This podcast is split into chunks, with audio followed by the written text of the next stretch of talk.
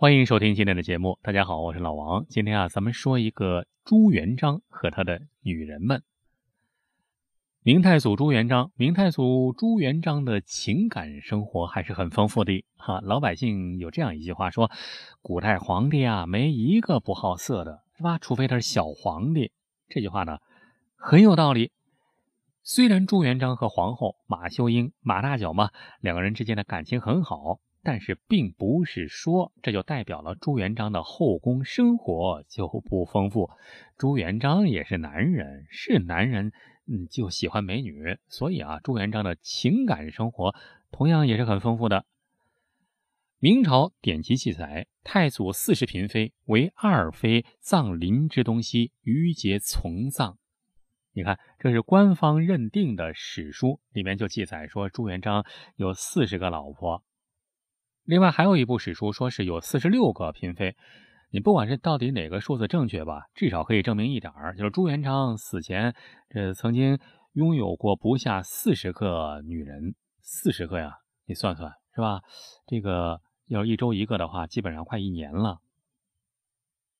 不管说四十个嫔妃还是四十六个老婆，那都是数字，这不能给人带来很直观的感觉。咱们这么着说说具体都有哪些？在史书《国阙》中就明确记载，说有充妃、胡氏、成穆贵妃、孙氏、淑妃、李氏、安妃、郑氏、惠妃、崔氏、安妃、达氏、宁妃、郭氏，还有顺妃、胡氏、告氏、韩氏、于氏、杨氏、周氏、贵妃赵氏、贤妃李氏、惠妃刘氏、丽妃万氏等等等等。你看，说了这么多呀，老王实在觉得这么多女人，朱元璋一个人是吧？忙得过来吗？或者说他认得过来吗？都是一个问题。史书记载啊，朱元璋对女人管理很严格，甚至很残酷，是吧？你看，开国皇帝啊，往往都是这样的，脾气比较大，是吧？比较厉害。一般来说，一旦发现身边的女人敢对他不忠，或者有胆敢有什么红杏出墙之嫌呢？就必死无疑。民间有一种说法呀，说这个后来继位的明成祖朱棣，朱棣并非是马皇后所生，不是这个呃正房马皇后所生。说朱棣的亲妈呢是另有其人，朱棣只是为了表明自己的来路很正，所以呢就篡改历史，非说自己是马皇后生的，其实不是。那真正的他亲妈是谁呢？是。一个朝鲜人，因为那个时候啊，高丽国王就一个劲儿的讨好元朝，元朝每个皇帝登基，然后高丽王呢就不断的进献朝鲜美女、高丽美女。后来啊，朱元璋打天下，打下来天下之后呢，那高丽呢就继续给朱元璋进贡美女。据说朱棣的亲妈就是一个高丽美女，朱元璋呢封她是宫妃。后来就生了朱棣，但是朱棣呢，生下来之后呢，好像就是当时不足月啊，就是本来就是怀胎十月嘛，但是他没那么长时间就生下来了，因此朱元璋就怀疑他是不是红杏出墙啊，是吧？背着我勾搭别人呢？想来想去，就越想越不对劲儿，于是啊，就给这个宫妃啊，就这个高丽美女啊，就施加了铁裙之刑，铁裙之刑，然后呢就惨死了。可能有人不知道这个铁裙刑是什么。铁裙，铁就是钢铁的铁，裙就是裙子的裙。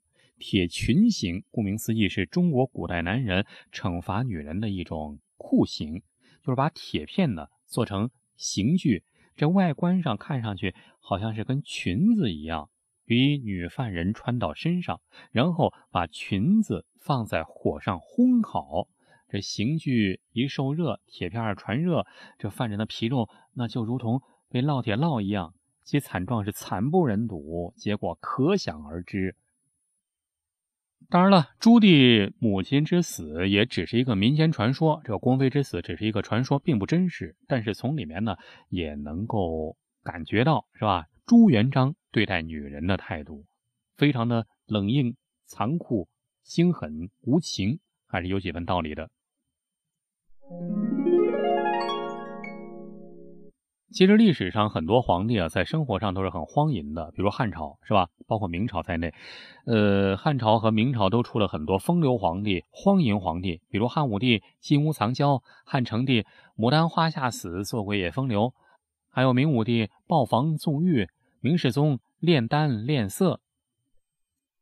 但是朱元璋虽然有这么多的嫔妃，甚至有时候呢，连政治对手的老婆也不放过，把对方打败之后呢，把对方的老婆抢过来当自己老婆。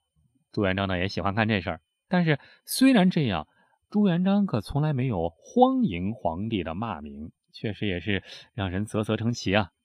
刘邦就不同了，刘邦同样是开国之君，但是民间普遍认为他是个流氓啊，流氓皇帝。这究竟是为什么呢？其实啊，在这里面啊，对女人的态度就决定了他的历史形象。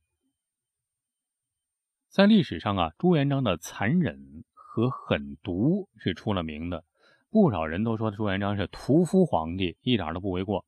朱元璋掌权和统治时期啊，一个个功臣，一个个文人，莫名其妙的都在他的屠刀下丧了命，就连一些远离政治的女人。也遭到了他的残害。这些苦命的女人里面，不单是他的嫔妃，也有民间才女，有青楼的娼妓，还有功臣的老婆，更有乡村农妇，是吧？甚至包括朱元璋本人自己的女人。你看看史书关于朱元璋残害女人的记载，真的让人是触目惊心。你看《明太祖实录》中就记载：宁月有女子鲁氏，自言能通天文，匡说灾异。惑众，上以为乱民，命戮于世。这说白了呀，就是民间的一个巫婆，估计也没什么文化，吹嘘自己这个法力无边，能够呼风唤雨什么的。这朱元璋知道之后呢，就说这家伙妖言惑众，砍头，当场就给杀了。这个巫婆吧，还算是有该死的理由，但是接下来要说的这位，就有点太可惜了。史书《国初世纪》中有这么一段记载。太祖亲征婺州，有男子近女子一人，约二十岁，能作诗。太祖曰：“我取天下，其以女色为心，逐之于世，以绝进献。”这段说啊，朱元璋打天下的时候，有一次打到了婺州。这婺州啊，就是现在的这个金华，就是浙江金华的古称。打到那儿的时候啊，当地有人拍他马屁，是吧？看他这个很有前途啊，于是啊，就把家中的美女敬献于他，敬献一个美女，而且这美女还是一个才女，二年方二十，而且还会写诗，是吧？在古代，女子有文化很少见的。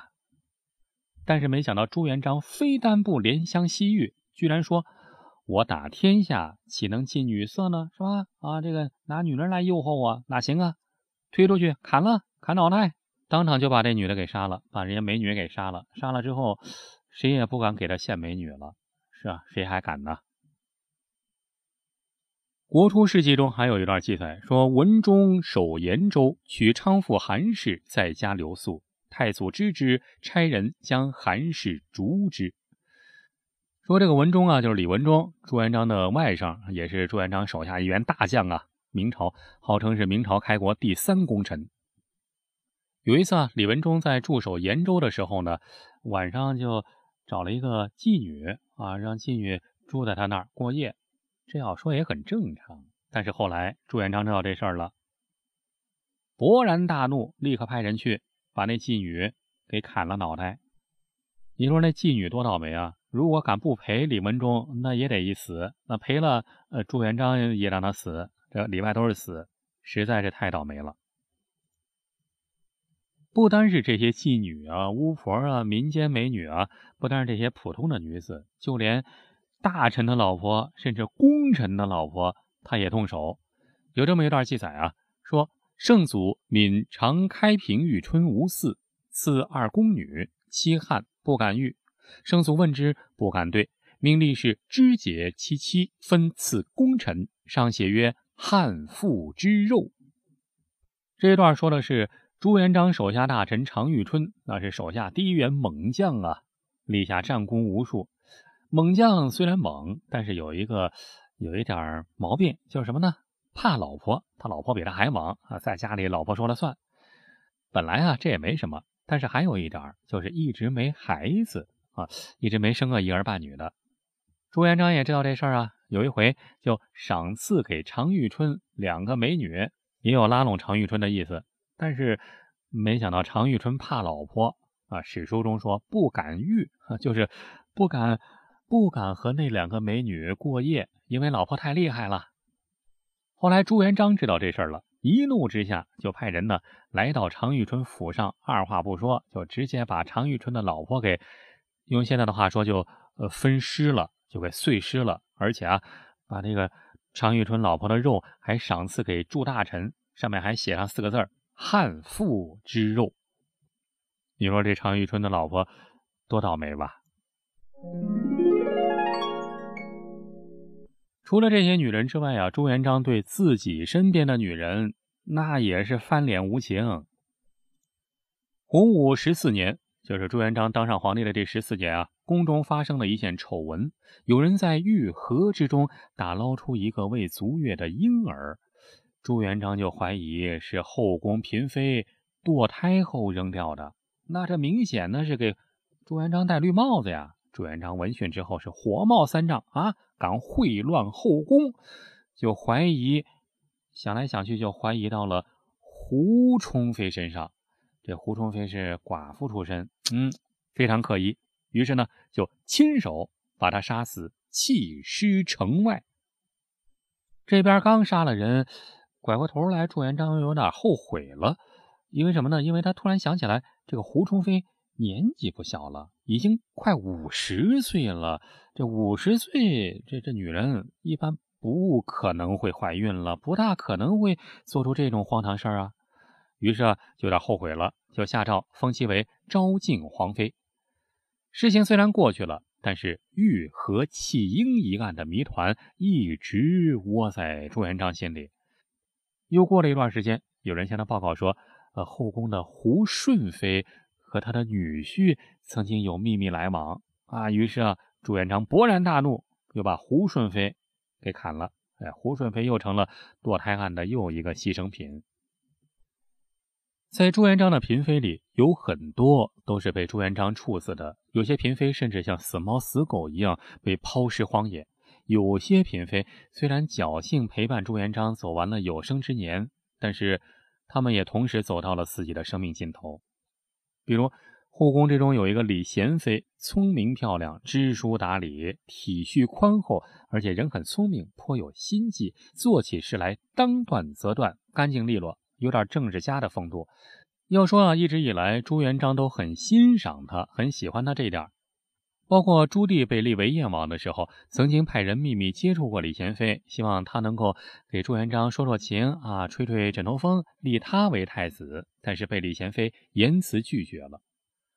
后来到了洪武三十一年，朱元璋病重，眼看着快不行了，他就担心呢，担心李贤妃这位才女将来会在他死后会成第二个吕后武则天啊，篡夺朱氏江山。于是啊，就下令令其自尽，以绝后患。朱元璋活着的时候残害女人，死的时候也狠心拉了一批女人。据《明史》中记载说，太祖崩，宫人多从死者。